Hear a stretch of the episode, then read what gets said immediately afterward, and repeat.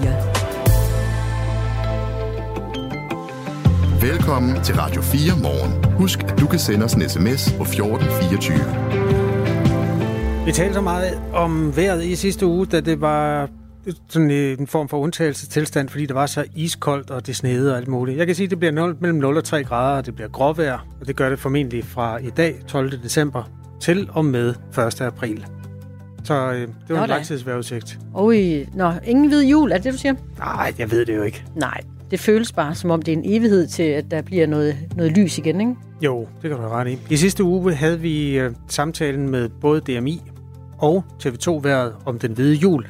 Og det er meget øh, symptomatisk, så stod deres barometer på forskellige sandsynligheder for hvid jul.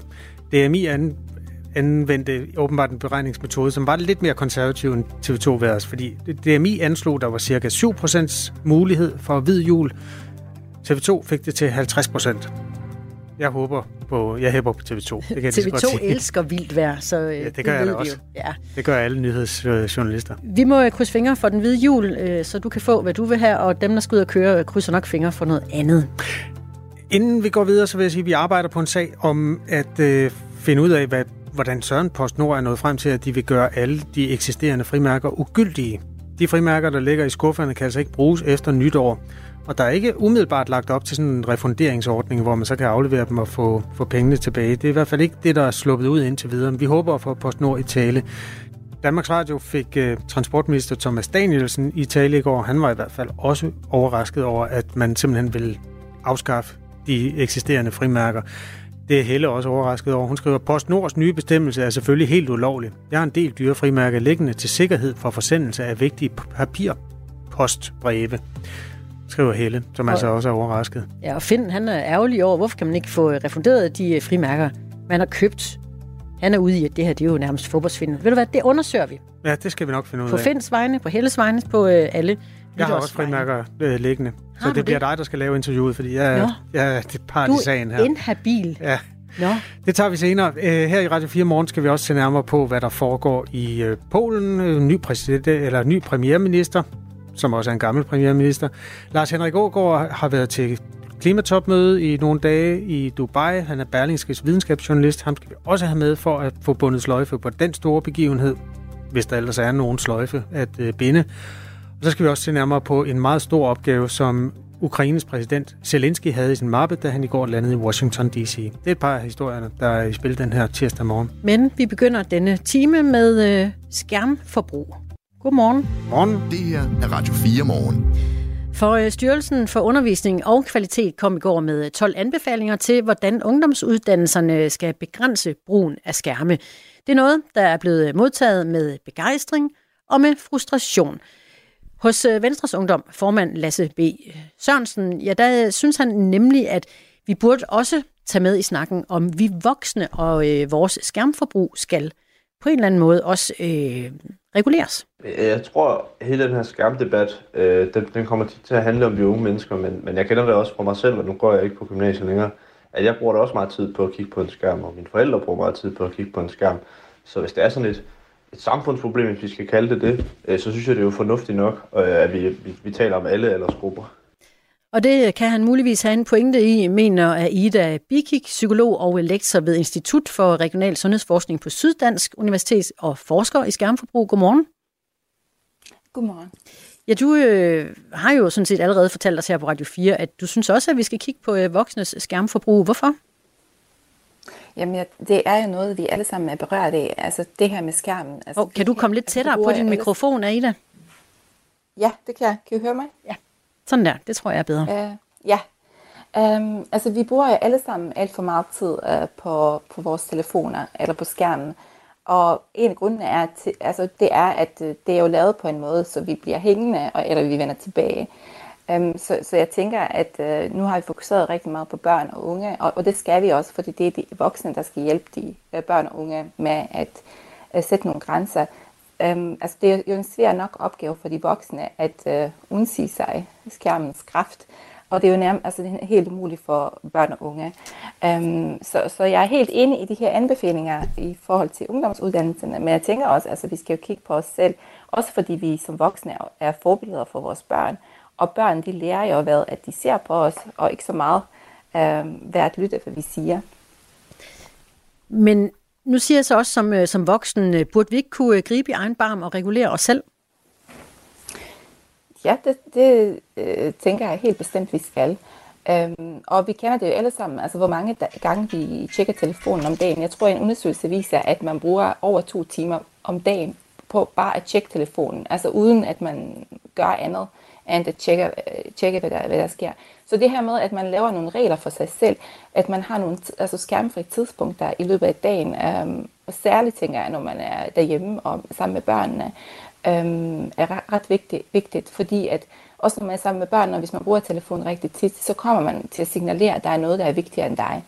Øhm, altså det påvirker både forældre-barn-relationen, men jeg tænker også, altså fokus i løbet af dagen bliver jo hurtigt øhm, forstyrret altså af telefonerne og skærmen. Mm er Ida Bikik, øh, psykolog og lektor ved Institut for Regional Sundhedsforskning på Syddansk Universitet. Jeg skal bede dig om at lige rykke tættere på din mikrofon. Det kan være, den sidder nede på en ledning eller noget andet. I mellemtiden så kan jeg lige tage den sms, som Helle har skrevet til os. Man kan skrive ind til det her program på nummer 1424. Hun skriver, i Rudolf Steiner skolerne er skærmene helt ude af skoletiden. Man har heller ikke nogen karaktergivning. Man praktiserer lærernes menneskelige og skriftlige positive bedømmelse af elevernes, af elevernes opgaver, og man vægter ro og respekt og anerkendelse og positiv atmosfære i den førnævnte store skønhed, det fysiske og den store kreativitet med den smukke dans og eurytmi og teaterstykker med smuk musik. Øhm, og således altså nogle kontraster til det undervisningsmiljø, som blandt andet minister Mathias Tesfaye har beskrevet, hvor nogle elever har siddet og bestilt tøj på Sarah øh, midt i skoletimen. Eller andre øh, kanaler, hvor de er færdes, de unge. Og det er det, vi skal have koncentrationen tilbage i øh, ude på ungdomsuddannelserne også. Vi har øh, psykolog øh, Aida med os, Bikik, psykolog og lektor ved Institut for Regional Sundhedsforskning på Syddansk Universitet. Hvis nu vi skulle øh, overføre noget af det her til, til en arbejdsplads, hvordan kunne du forestille dig, at vi øh, fik gjort det?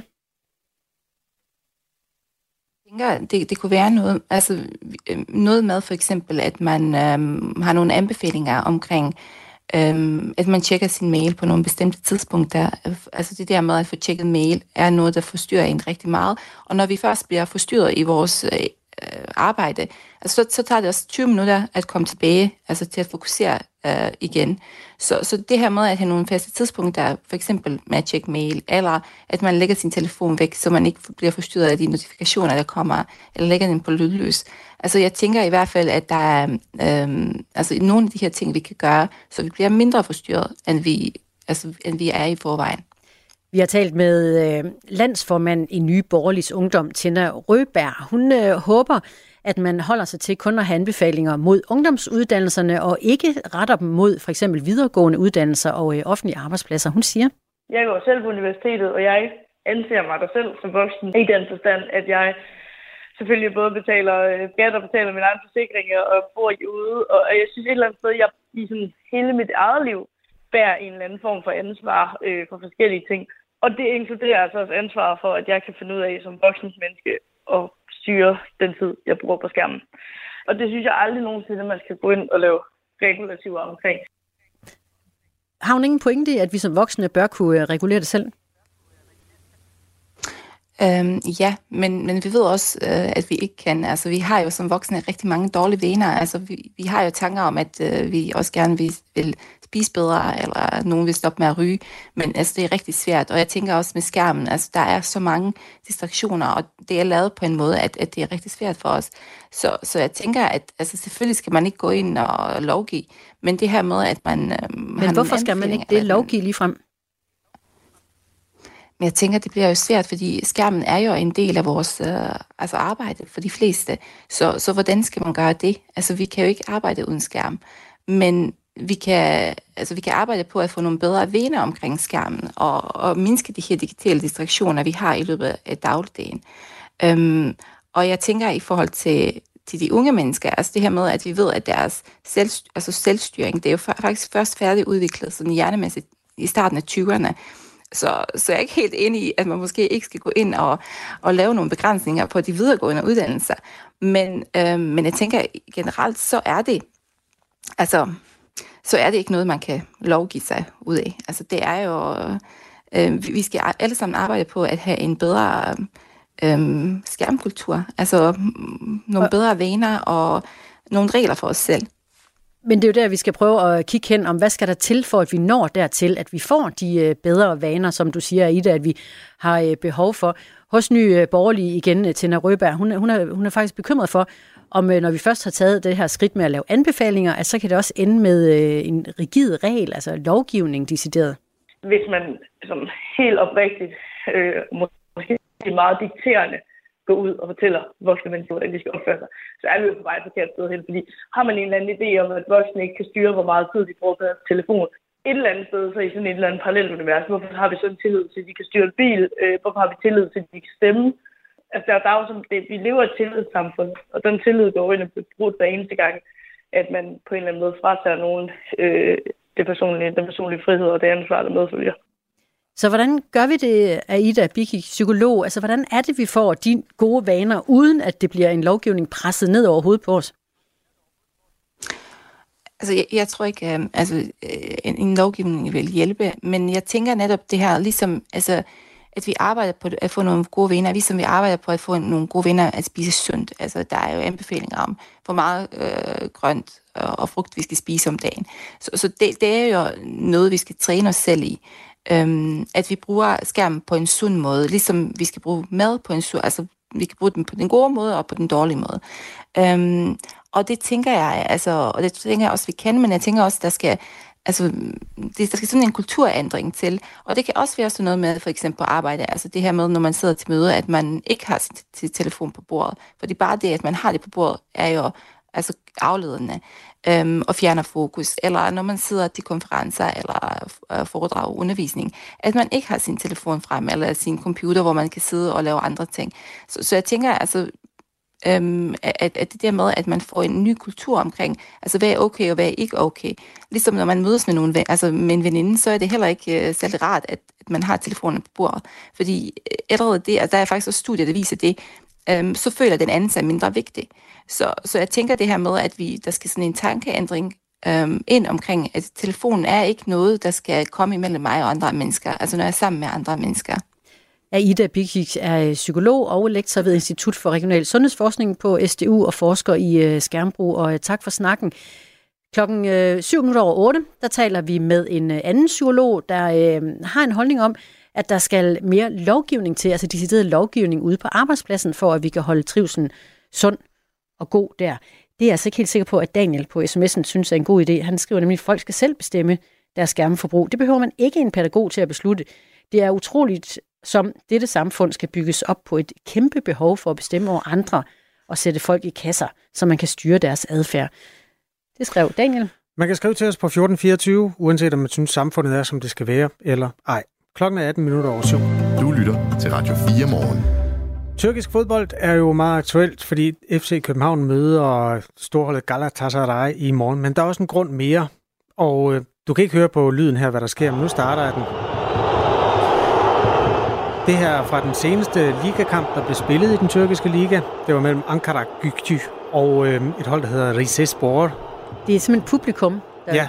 der jubler ja, larmer, råber ja, og skriger. Ja, og det gør de, øh, fordi øh, kampen blev blæst af, og stillingen var 1-1, og det var nogle ret... Det var sind, der var et kog, ikke mindst hos præsidenten hos Ankara, som øh, gik øh, direkte ind på banen og knaldede dommeren ned. Sådan? Ja, Hvad sker der sådan. lige for det? Det er et helt vildt ubehageligt klip at se. Uh-huh. Ikke så meget, fordi man har jo før set nogen, der, der får en på hovedet. Men den her dommer, han bliver altså slået ned, og så kommer der nogle andre af hans håndgangende mænd, altså præsidenten fra hjemmeholdet, og sparker dommeren i hovedet. Og, det er målløs. Ja, det er, der er rigtig mange, der er. For eksempel Tyrkiets fodboldforbund, som indtil videre har suspenderet alle kampene i ligaen, og sagt, det her, det er afskyeligt. Det er ikke ukendt, at øh, blodet kan rulle meget rask i årene øh, i Sydeuropa og på Balkan og sådan noget, men det her, det er jo altså, også på de kanter fuldstændig uden for nummer. Og noget af det, der måske er det mest ubehagelige, det, det er sådan, om, hvor man på tv-billederne zoomer ind på ansigtet på den her dommer. Altså, han har et lille bule under øjet, som man får, når man får en på, på hovedet. Men det er mere sådan, hans blik, hans, det der fuldstændig forskræmte blik, at her har vi simpelthen en mand, hvis grænser er, er fuldstændig overskrevet, og han frygter for sit liv. Der er et helt stadion, der, der, der fyrer den af samtidig. Tænker, hvem støtter ham? Ja, det, det er så grusomt. Øhm, nå, men man har så valgt at sige, ingen fodbold til jer, kære venner, i meget, før vi har fået ryddet op i, i det, der skete her. Det, noget af det, der fik sinden i k, det var, at der blev udlignet af, ud, fra udholdets side i syv minutters overtid. Og kampen sluttede 1-1. Der var også to røde kort undervejs, og jeg gad vide, om ikke også præsidenten han får et rødt kort på en eller anden efterbevilling, sådan et stykke af vejen i forhold til hans øh, gang i tyrkisk fodbold. Ja, det var øh, bare lige en opdatering der. Det kan være, at vi kan få fat i, i en kilde, der også kan hjælpe os med at uddybe, hvad fanden der foregår i ja. Tyrkiet, når sådan noget sker. Vi har jo blandt andet Niklas Stein her på radioen. Som... Det synes jeg, vi skal, fordi det vil jeg gerne have svar på, hvad ja. der sker. Ja. Tak for det. Ja, i lige måde. Lytter til Radio 4. Her klokken 8, dansk tid, skal FN's klimatopmøde COP28 i Dubai efter planen slutte. Det vil sige, at man har 39 minutter tilbage til at redde klimaet i. Men det er så heller ikke nok. Og der er åbenbart en forlængelse under opsejlingen, øh, mener du, Lars Henrik Ågaard fra Berlingske. Godmorgen. Ja, godmorgen. Med direkte fra øh, Dubai, øh, klima, eller undskyld, videnskabsjournalist hos Berlingske. Hvorfor kommer mødet ikke som planlagt til at slutte klokken 8? Ja, altså der skete jo det i går, at uh, der kom et tekstudkast til, altså sådan til en, et slutdokument uh, sidst på eftermiddagen, først på aftenen hernede, som øh, faldt helt til jorden blandt en lang række lande. Det var langt mere svagt og uambitiøst og en, øh, en EU, en øh, vores egen klima, øh, minister for global klimapolitik, Dan Jørgensen og øh, truede østater og alle mulige lande øh, kunne, øh, kunne se sig selv i. Så øh, altså EU's delegation troede simpelthen med at gå efter, de havde set det her udkast. Fordi det, man jo havde håbet, satset på, det var, at for første gang vil øh, der komme, øh, kunne, vil der komme et resultat øh, at et af de her FN-klimamøder, hvor verdens lande enes om at udfase alle fossile brændsler. Ja. Men det var ikke det, der kom til at stå. Der kom i stedet til at stå øh, i det der udkast, at, at, at verden øh, skal øh, reducere øh, øh, udledninger fra afbrænding af øh, øh, fossile brændsler øh, og fra øh, produktion af dem osv., men, men dog med det mål at øh, nå frem til nul udledninger omkring midten af, af, af århundredet.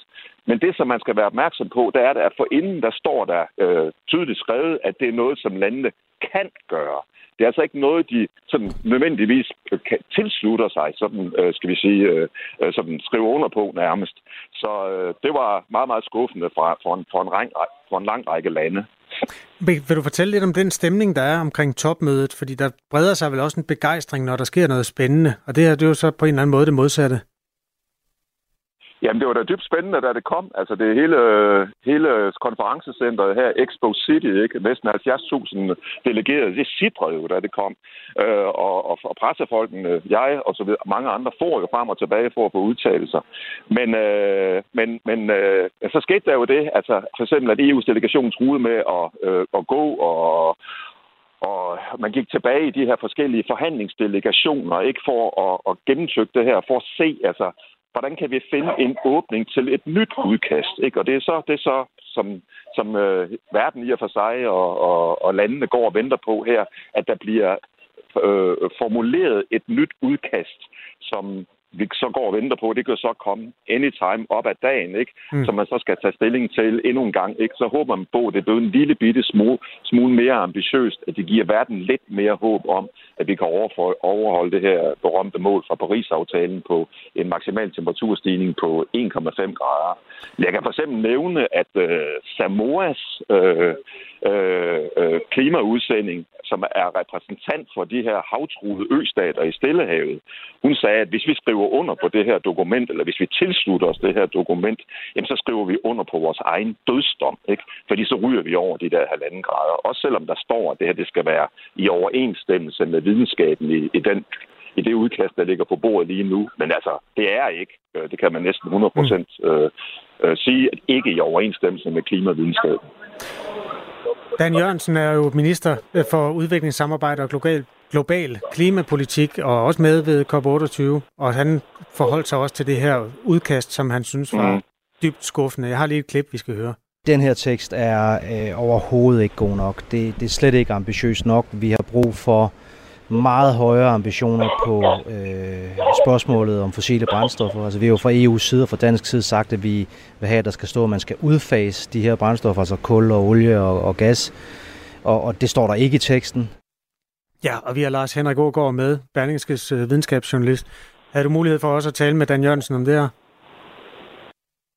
Øh, jeg har talt med meget med ham omkring det her, øh, fordi han er jo forhandlingsleder på simpelthen selve det spor, han, øh, som vi går og taler om, som hele verden går og taler om, det der hedder Global Stocktake, der er han jo simpelthen udpeget af øh, Emiraternes øh, præsidentskab, formandskab, og det vil sige, at ham der Sultan Al-Jaber, ikke, som jo både har en sort og en grøn kasket på, en grøn, fordi han er formand for det her klimamøde, og en sort, fordi han er chef for verdens 12. største, 12. største olieselskab målt på produktionen, nemlig det emiratiske ja. ADNOC. Ikke? Øh, og, og, og, og der har han altså brugt et helt år øh, på at skal jeg sige, bløde sådan bløde, øh, øh altså få opbløde, øh, få, få, få ligesom skabt momentum til, at man kan få, få den her udfasning ind i teksten. Ikke? Så det er klart, at han er ekstra skuffet over, at det nu lander på den her måde. Altså det er dem, der har blokeret for det her, det peger alt jo på. Ikke? Det blev ikke sagt direkte, men det må være sådan nogen som Saudi-Arabien. De har simpelthen vist sig bag kulisserne at være nogle utrolig hårde runde. Og det er jo verdens næststørste olieproducent efter USA, og de er dybt afhængige af, af deres eksport af olie. De har simpelthen baseret hele deres rigdom øh, på, på eksport af olie og gas. Øh, de har simpelthen blokeret for det. De har sagt øh, tidligere, at de vil under ingen omstændigheder skrive under på noget, hvor der overhovedet nævnes noget om fossile brændstoffer for den sags skyld. Det gør der dog i det her udkast, men altså på en helt anden måde. at intet intet om den her udfasning af det, og den der, man kan tilslutte sig det, man behøver det ikke, osv. Det, øh, det, det har et meget klart øh, saudiarabisk øh, stempel. Og øh, man kan jo også godt mistænke øh, Emiraternes formandskab for, øh, med deres olieinteresser hernede og med Øh, præsident, altså COP28-præsidenten Sultan al-Jabers øh, oliebaggrund, at der også har været øh, et, et, et sort fingeraftryk fra selve formandskabet på den sluttekst, der, der landede i går. Men det, er, det, er nok, det skal man nok passe på at, at ligesom entydigt drage den konklusion, fordi han har også været formand, hvor man øh, været øh, i og for sig relativt øh, ambitiøs sådan på papiret og sagt, at det her det skal være i overensstemmelse med videnskaben, og ja, han tilslutter selvfølgelig det der 1,5 graders mål og så videre. Mm. Så, øh, Hvordan men, oplever øh, du det møde der, Lars Henrik Aargaard, mellem stater, som egentlig lever af, at øh, vi varmer kloden op, og så dem, der dør af, at vi varmer kloden op. Altså, du nævnte Samoa, som er et af de steder, hvor man både mærker det i form af cykloner og sådan nogle vejrfænomener, og så også bare, at vandet det rykker tættere og tættere på. Hvordan oplever du, når, når de sådan lande står over for hinanden og skal blive enige om, hvordan man gør? Jamen altså, der, der, som, som sagt, ikke, altså, en, en Samoa, der står der og råber, ikke, uh, altså, vi, vi vil da ikke være med til at underskrive vores egen dødsdom. Altså, landene har jo alle mulige forskellige interesser, men man kan jo også godt forstå nogle af de, skal vi sige, øh, mindre udviklede lande, som rent faktisk har nogle olieindtægter, som de kan bygge skoler og veje og hospitaler for. Det kan være Angola, det kan være Uganda, det kan være Nigeria. De har olie, de sælger det her. Hvis de sådan lige pludselig skal til at fuldstændig uh, øh, sige, vink farvel til de her indtægter, ikke, så, så graver de jo også mere eller mindre deres egen grav. Så derfor så skal det jo være det, det er jo et ord, der sådan svæver over det hele øh, her. Det skal, der skal være, det skal være færre det her. Det skal være en just transition, en retfærdig overgang, hvor de rige lande, som er jo fuld gang med øh, den grønne omstilling, det hjælper udviklingslande, herunder udviklingslande, som også har visse fossile interesser, eller som baserer deres energiforsyning på kulkraft, gammel kulkraft osv., med at øh, grøn omstilling, med at øh, Øh, at bygge diger og øh, øh, gøre forskellige tiltag ikke? Altså for at øh, beskytte dem mod, mod, mod de stigende klimatrusler, der er, og ikke mindst hjælper dem som koldt og kontant med nogle finanser. Og der er, der, altså, der er lovordene fra den rige verden altså ikke tilstrækkeligt klare, og øh, man vil ikke binde sig med til, til for meget, altså sådan til nogle bestemte mål ude i fremtiden, ikke om hvor meget man skal hjælpe med klimafinansiering og mm. øh, til det, der hedder loss and damage, tab og skader efter klimakatastrofer i sårbare udviklingslande og sådan noget. Så der, der er også et, et, et, et, et dilemma der, kan man sige, og det kommer meget tydeligt til, til ord her. Men når det er sagt... Men, men ved du hvad, Lars Henrik Gård, undskyld, jeg afbryder dig, men det er fordi, der er simpelthen nyheder lige på trapperne, så vi bliver nødt til at takke yes. dig i dag. Men vi er meget glade for, at du vil være med. Kan, kan du svare ultrakort? Hvornår kommer der en, en aftale? Ved, du, ved vi det? På et tidspunkt i dag? Vi håber, vi håber, vi håber på i aften, men øh, sandsynligvis først i morgen. Ha' en god dag, og tak for hjælpen. Øh, Lars Henrik Gård, videnskabsjournalist hos Berlingske, som er med direkte fra Dubai, hvor der er FN-klimatopmøde i forlænget spilletid. Klokken er halv otte og nyheder på Radio 4. Det tyske tøjmærke Puma stopper sit sponsorat af Israels fodboldlandshold. Det skriver avisen Financial Times ifølge nyhedsbyrået Reuters. Puma siger, at beslutningen blev taget for et år siden og ikke er relateret til Israels invasion af Gaza. Israel gik ind i Gaza efter, at den militante bevægelse Hamas angreb Israel og dræbte omkring 1200 mennesker 7. oktober. Mere end 18.200 palæstinensere heraf, langt de fleste civile, er siden blevet dræbt i Gaza. Det med meddeler de Hamas-kontrollerede sundhedsmyndigheder i Gaza. Ifølge Financial Times ophører Pumas sponsorat næste år. Antallet af kvinder under 40 år, der får tildelt førtidspension, er steget med 47 procent på 10 år. Det viser tal fra Jobindsats, der drives af Styrelsen for Arbejdsmarked og Rekruttering.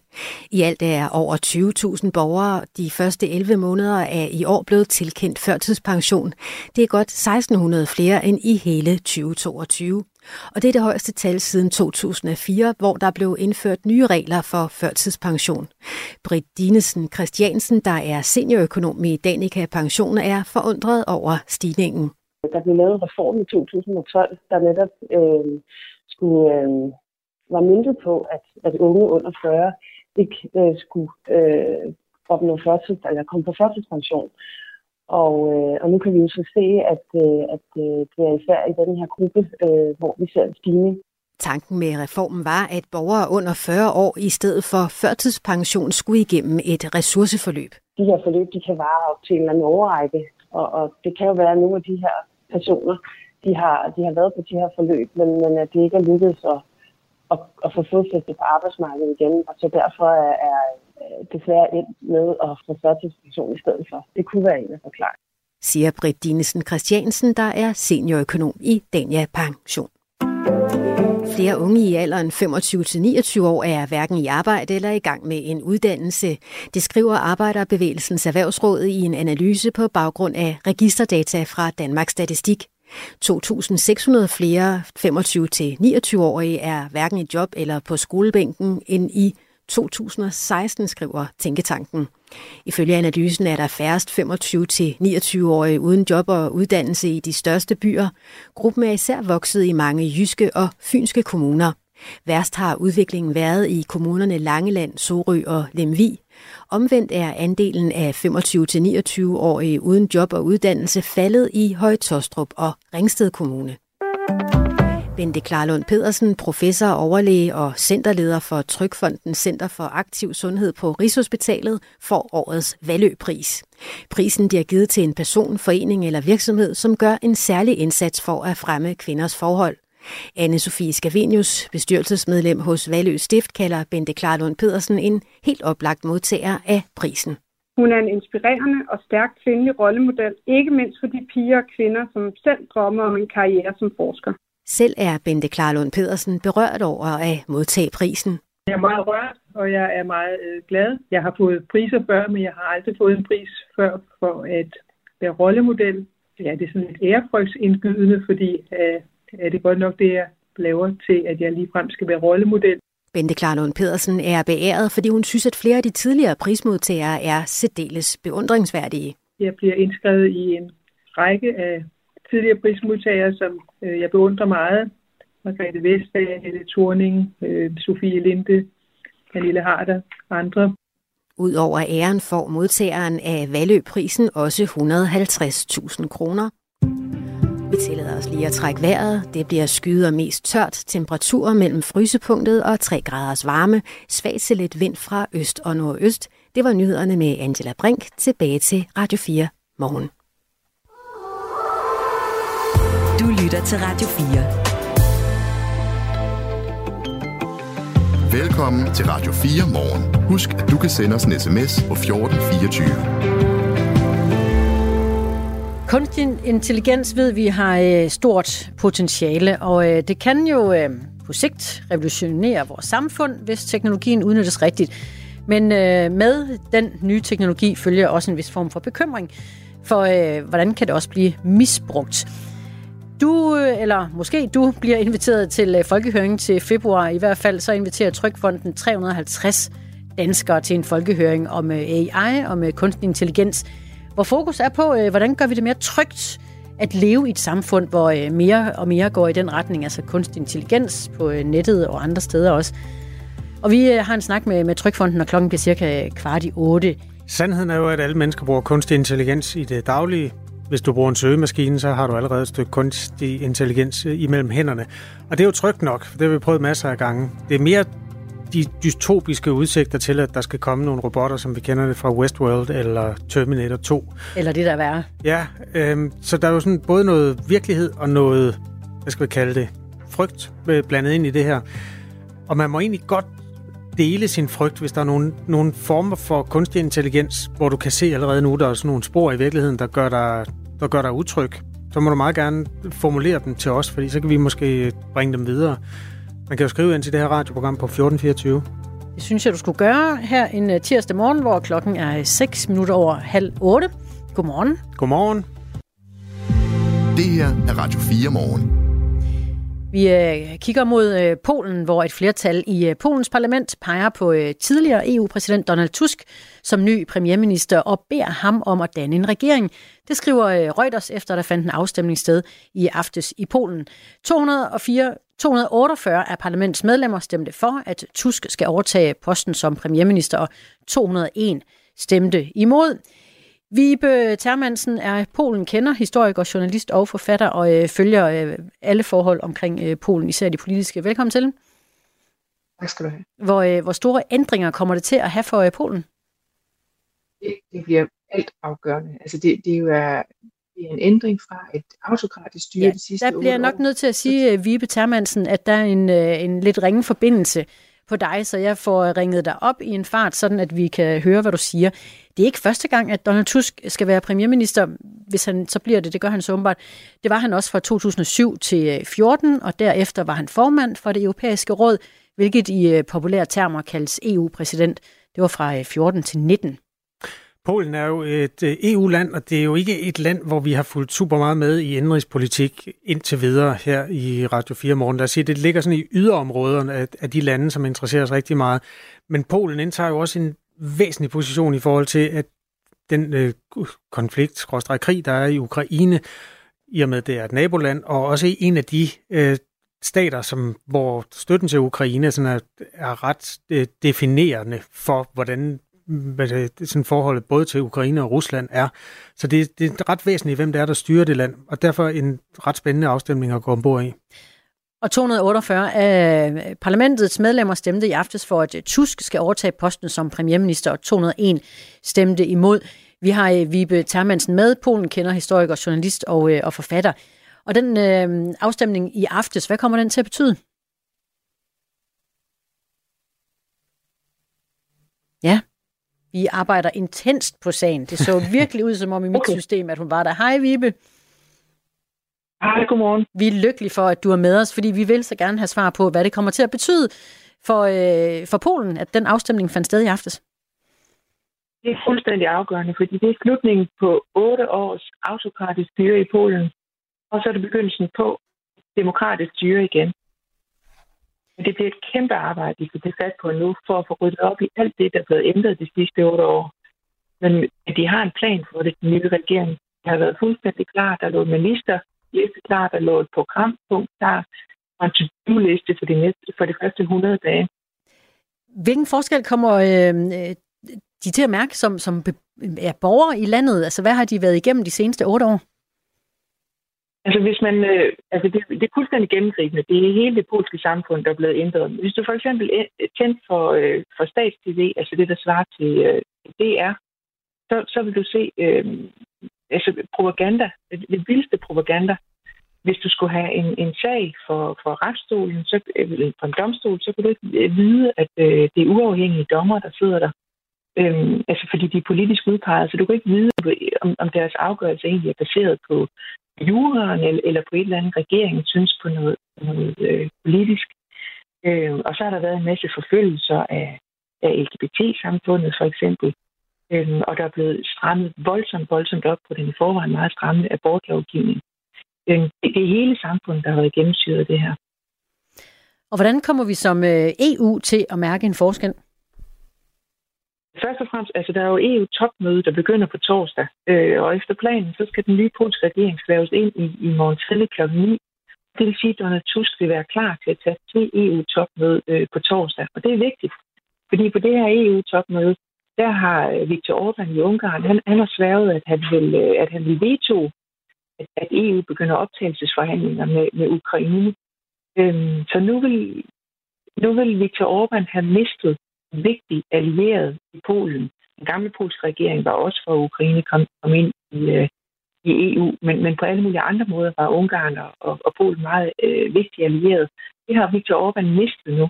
Vi får en helt ny magtbalance i Europa, øh, hvor, hvor Polen kommer til at være, det er jo et stort land, øh, og et økonomisk temmelig stærkt land efterhånden, et vigtigt land, og det kommer til at spille med i, øh, i EU og være med til at gøre EU stærkere, i stedet for at være med til at splitte det og gøre det sværere. Vurderer du, øh, Vibe Termansen, at det ligefrem også får betydning for os her i Danmark?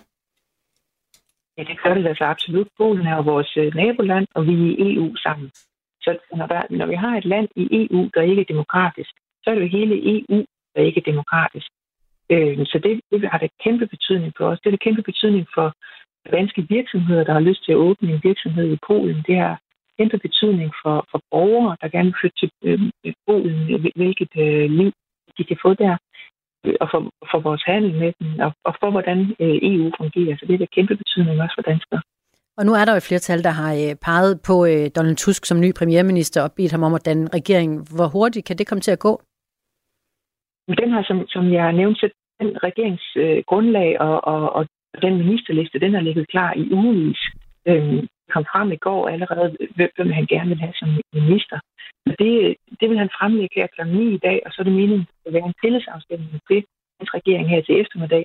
Og så øh, er de sådan lidt øh, i, i arbejdstøjet, og i den grad klar til at gå i gang. Og det er godt, fordi der er kæmpe, kæmpe arbejde, oprydningsarbejde, der venter dem.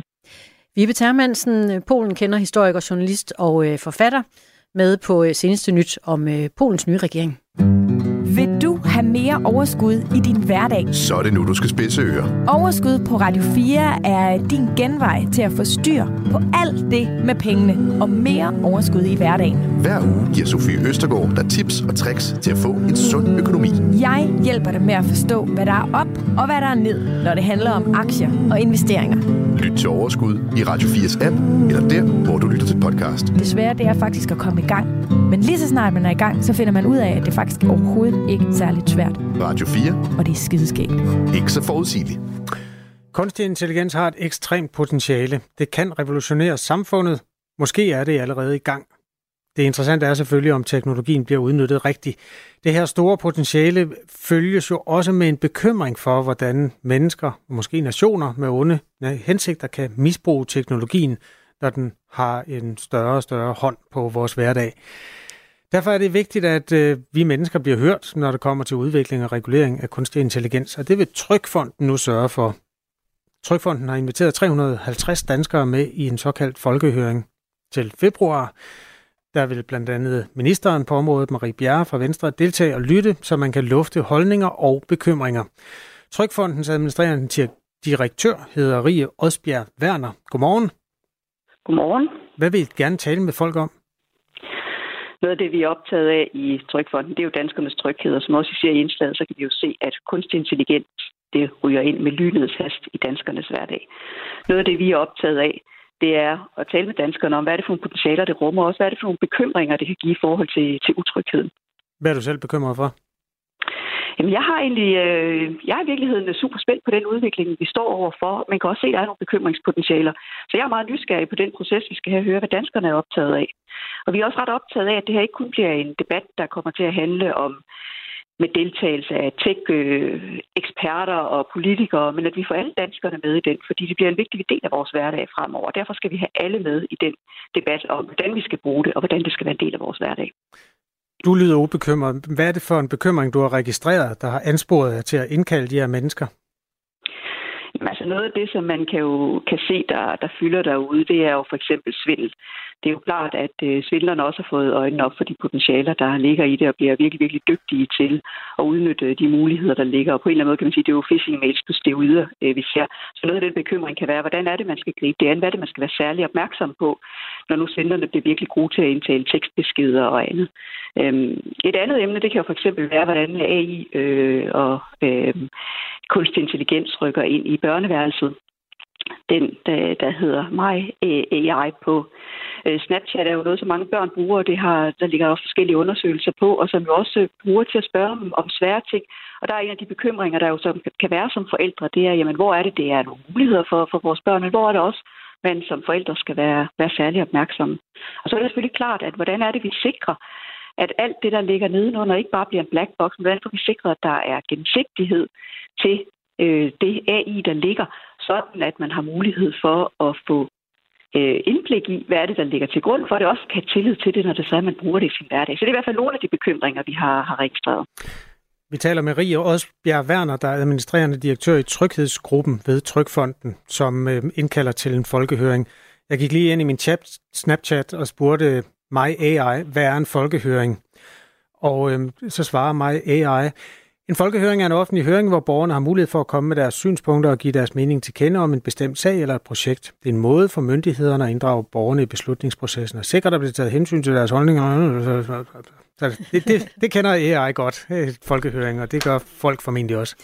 Men hvis man øh, spørger dig, Rie Odsbjerg Werner, som, øh, som menneske, hvad er det så, I håber på at få ud af den folkehøring?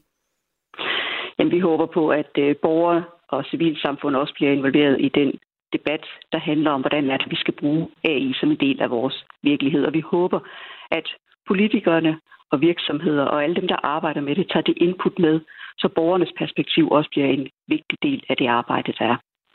Vi har øh, spurgt de morgenfriske Radio 4 morgenlyttere, om øh, der er bekymringer, der øh, florerer derude i de enkelte små hjem, og en enkelt skriver her, jamen Rusland udnytter der allerede AI til at angribe vores IT-infrastruktur og sprede misinformation overalt.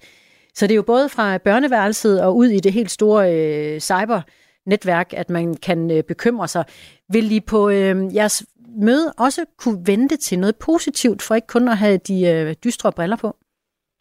Jeg tror, der ligger rigtig mange potentialer i det her, både for den enkelte, altså hvordan kan AI være med til at gøre det lettere vi kan jo allerede se ChatGPT, som der sikkert er mange, der allerede bruger på deres arbejde og i forskellige sammenhænge. Men det er også spørgsmålet om, hvordan når man går til lægen, hvordan kan man være med til, at AI faktisk kan gøre det hurtigere og endnu bedre, og man kan få en endnu bedre behandling. Så der ligger nogle kæmpe potentialer i det her, både på samfundsniveau og for den enkelte. Og det er jo også noget af det, vi er interesseret i at høre, hvor er det borgerne ser perspektiverne, hvad er også deres drømme for det her, som også kan komme med ind i den videre proces. Men hvem er egentlig øh, de største eksperter på området? Er det, er det borgerne? Er det øh, eksperter? Øh, tech-giganter? Ja, hvor ligger ekspertisen i virkeligheden? Jeg tror kun, vi lykkes med det her, hvis vi får alle til at sidde med om bordet og er med til at diskutere, hvilke muligheder der er, hvilke bekymringer der er, og at man er fælles omkring det. Det er i hvert fald det, der er vores udgangspunkt for, at vi har indkaldt til den her folkehøring. Det er for alle med i debatten fremover. Rie Odsbjerg Werner, administrerende direktør i øh, Tryghedsgruppen ved øh, Trykfonden. Øh, godmorgen til dig. Godmorgen. Det her er Radio 4 morgen. I går landede præsident Zelensky fra Ukraine i Washington D.C. i USA. Og i hans mappe var der en vanskelig opgave. Sammen med sine embedsmænd skal Zelensky nemlig sikre den fremtidige økonomiske støtte hos den amerikanske kongres. Og øh, mens man har en præsident, som er nogenlunde med på sagen, så er der altså et ret øh, stor splittelse i amerikansk politik i forhold til, hvor mange penge og våben man skal sende mod øst. Det her det er en skilsættende fase, øh, også i krigen, altså selve krigen mod Rusland på landjorden. Rusland har i de seneste dage intensiveret missilangreb mod den ukrainske hovedstad Kiev. Samtidig er flere end 40.000 russiske soldater indsat alene i forsøget på at erobre den by, der hedder Avdiv Avdivka, en by, der frygtes at komme til at lede samme skæbne som Bakhmut, altså blive jævnet med jorden, mere eller mindre. Peter Viggo Jacobsen er lektor ved Forsvarsakademiet. Godmorgen. Godmorgen. Lad os tale både om det politiske og det på landjorden, og så starter vi med det politiske. Hvad er det, der er på spil for Zelensky, når han besøger øh, amerikansk politik?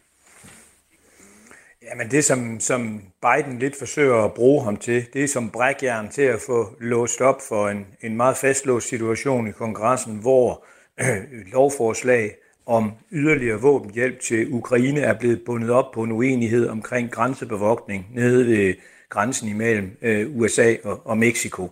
Og der vil republikanerne simpelthen have en hårdere kurs over for øh, de øh, flygtninge indvandrere, der kommer ind over grænsen ulovligt, øh, imod at, at stemme for flere penge til Ukraine. Der er sådan set relativt bred opbakning i kongressen til, at man skal blive ved med at støtte Ukraine.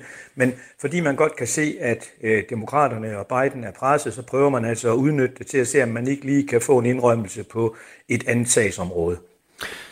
Hvor galt står det så til for de ukrainske militære forsyninger, altså hvor deres lagre af militære øh, isenkram og krudt og kugler, hvordan står det til der?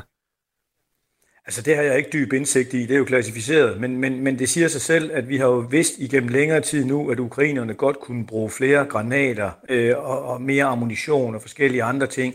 Og det er jo blevet meldt ud nu, at EU ikke er i nærheden af at levere den million øh, granater, som han har lovet i år. Jeg tror, vi ligger på omkring halvdelen eller noget i den stil, så, så det er jo ikke særlig imponerende. Øh, amerikanerne har fortsat øh, nogle milliarder at gøre godt med, men hvis man skal holde sådan en, en, en forsyningskæde kontinuerligt i gang, så skal der til at fyldes lidt flere penge på. Øh, der har længe været udtryk udtrykt frustration fra Ukrains side over, at man ikke havde alt det ammunition, alt det udstyr, man godt kunne tænke sig. Øh, så derfor så er det væsentligt, at ukrainerne øh, bliver ved med at få forsyninger, og ikke mindst fra USA, fordi selvom vi jo selvfølgelig også leverer for Europa, så er det først og fremmest amerikanerne, der bakker op om den her krig.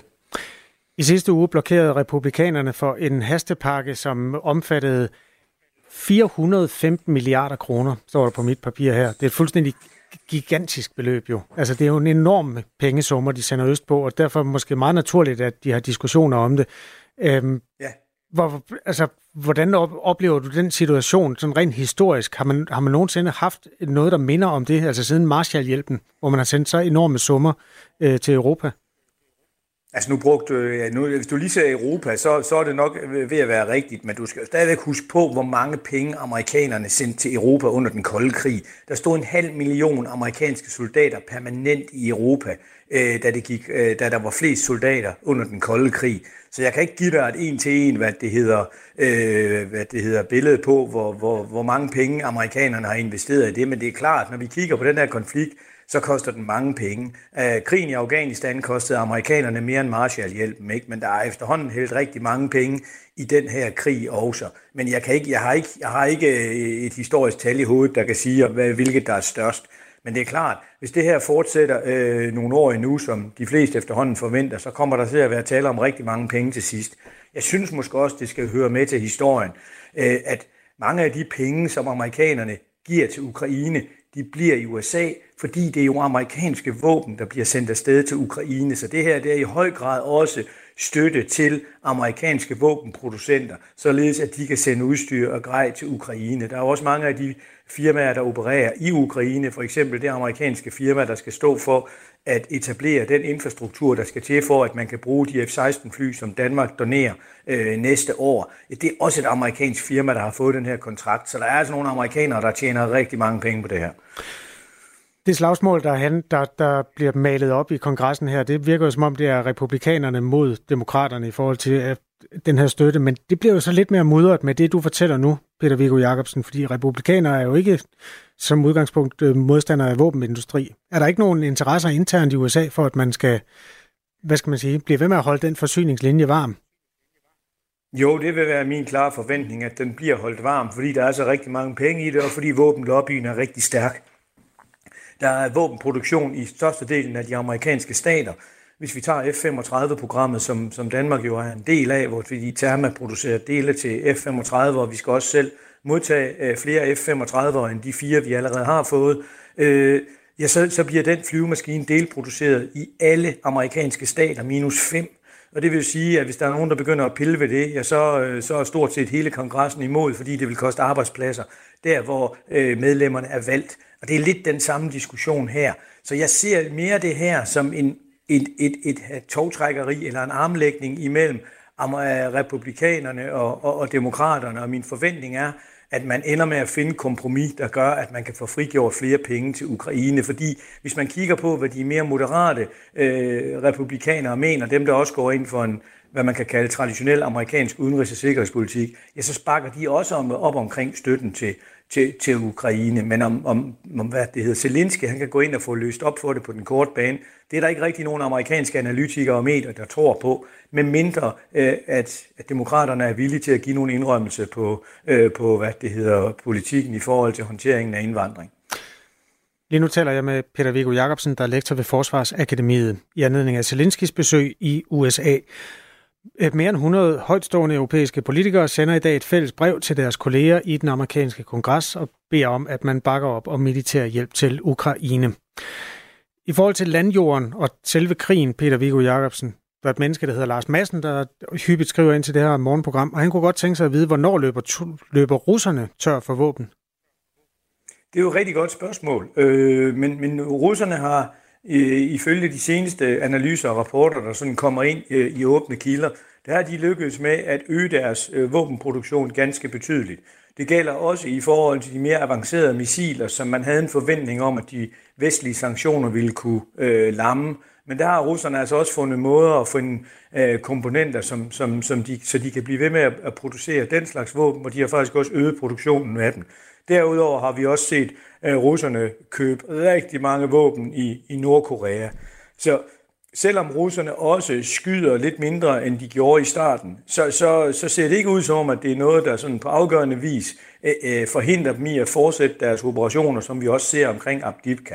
Men når det så er sagt, så er selvom, selvom 40.000 mand er mange, så det en detalje, I nævnte i jeres oplejning, så, så når man ser på hele fronten som sådan, ja, så er der jo, står, går det, står det jo relativt stille andre steder. Så russerne er også påvirket af, at de ikke har helt så meget ammunition, som de godt kunne tænke sig. Tak skal du have, fordi du vil hjælpe os både med analysen af politik og det, der foregår på landjorden i øjeblikket. Peter Viggo Jacobsen. Det var så lidt. Uh, ha' en god dag. Tak lige måde. Lektor ved Forsvarsakademiet. Michael Jensen fra Kolding, han skriver, at det frustrerer mig lidt, at man sammenligner krigshjælpen til Ukraine med Marshallhjælpen. Marshallhjælpen var en humanitær indsats i form af fødevarer og genopbygning. Det var sgu ikke krudt og kugler, skriver Michael. Ja, og det har han sgu ret i. Undskyld, og tak for sms'en. Du lytter til Radio 4. Hvor øh, klokken øh, nærmer sig øh, 8. Og jeg tænker, at vi kan øh, godt tage det nu. Altså lidt, øh, lidt skæv musik, lidt hård musik, lidt anderledes musik. Ja, det ved man jo først bagefter, hvad du mener med det. Det øh, amerikanske metalband Metallica har skudt øh, gang i en øh, konkurrence, hvor de øh, får de bedste march band på universiteter og high schools og øh, colleges til at, øh, at spille Metallica-musik, altså på march mens de står på et stadion og går i formationer. Det lyder sådan her.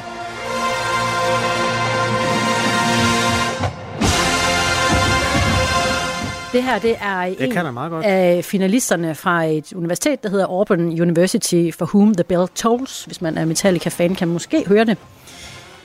Men faktisk, så skal man jo se, hvordan de... de... lidt op. Jeg jamen, synes, nu har jeg lige... lavt. Det er, fordi du får et eksempel mere. Okay. Øhm, jeg vil bare lige sige, at man skal i virkeligheden forestille sig, at de går rundt på et stort stadion og i ja. formationer, nogle gange med masser af lys, øh, laver logoer på plænen. Nogle hylder Metallica, fordi så tænker de, at så får de måske også en ekstra chance for at vinde den her konkurrence. Mm. 450 skoler har tilmeldt sig. Det er nu skåret ned til et felt. Der er fem finalister i hver sin kategori, altså henholdsvis universiteter, college og high school. Og nu skal du høre øh, Cleveland High School. Føj. Den kan du godt høre, hvad for en, ikke? jo. Den hedder Enter Sandman. Ej, er det sikke pipe, eller hvad er det? De er Men helt det er jo- skæve, de der Det er jo trompeter. alt, hvad der foregår i et uh, marchband, for så vidt uh, der bliver brugt i sådan en konstellation her. Åh, den var tur, den der. Jeg kunne bedre lide den første. Men det er altså ikke helt for sjov, fordi at der er i alt en uh, præmiesum på uh, en million dollars på spil her. De bliver så fordelt på de her forskellige vinder i de forskellige kategorier. Så man kan altså vinde adskillige 100.000 kroner til sin uh, skole for uh, at være de bedste til at spille Metallica-musik og gå formation som marchband. Altså, det er kun i USA, det kan ske sådan Ja, noget. det er det nemlig. Jeg synes, det giver noget... Man oplever lidt øh, deres melodier på nye måder, faktisk, når det bliver spillet sådan der. Det her det er Master of Puppets. Ja. Ja. Og de er altså i gang med øh, finalen nu, og i starten af januar, der finder øh, selveste medlemmerne af Metallica vinderne i de øh, kategorier. Og pengene går til, sko- Går til skolen. klokken 8. Skolen, ikke til Ja, det selv. Du har lyttet til en podcast fra Radio 4. Find flere episoder i vores app, eller der, hvor du lytter til podcast. Radio 4. Ikke så forudsigeligt.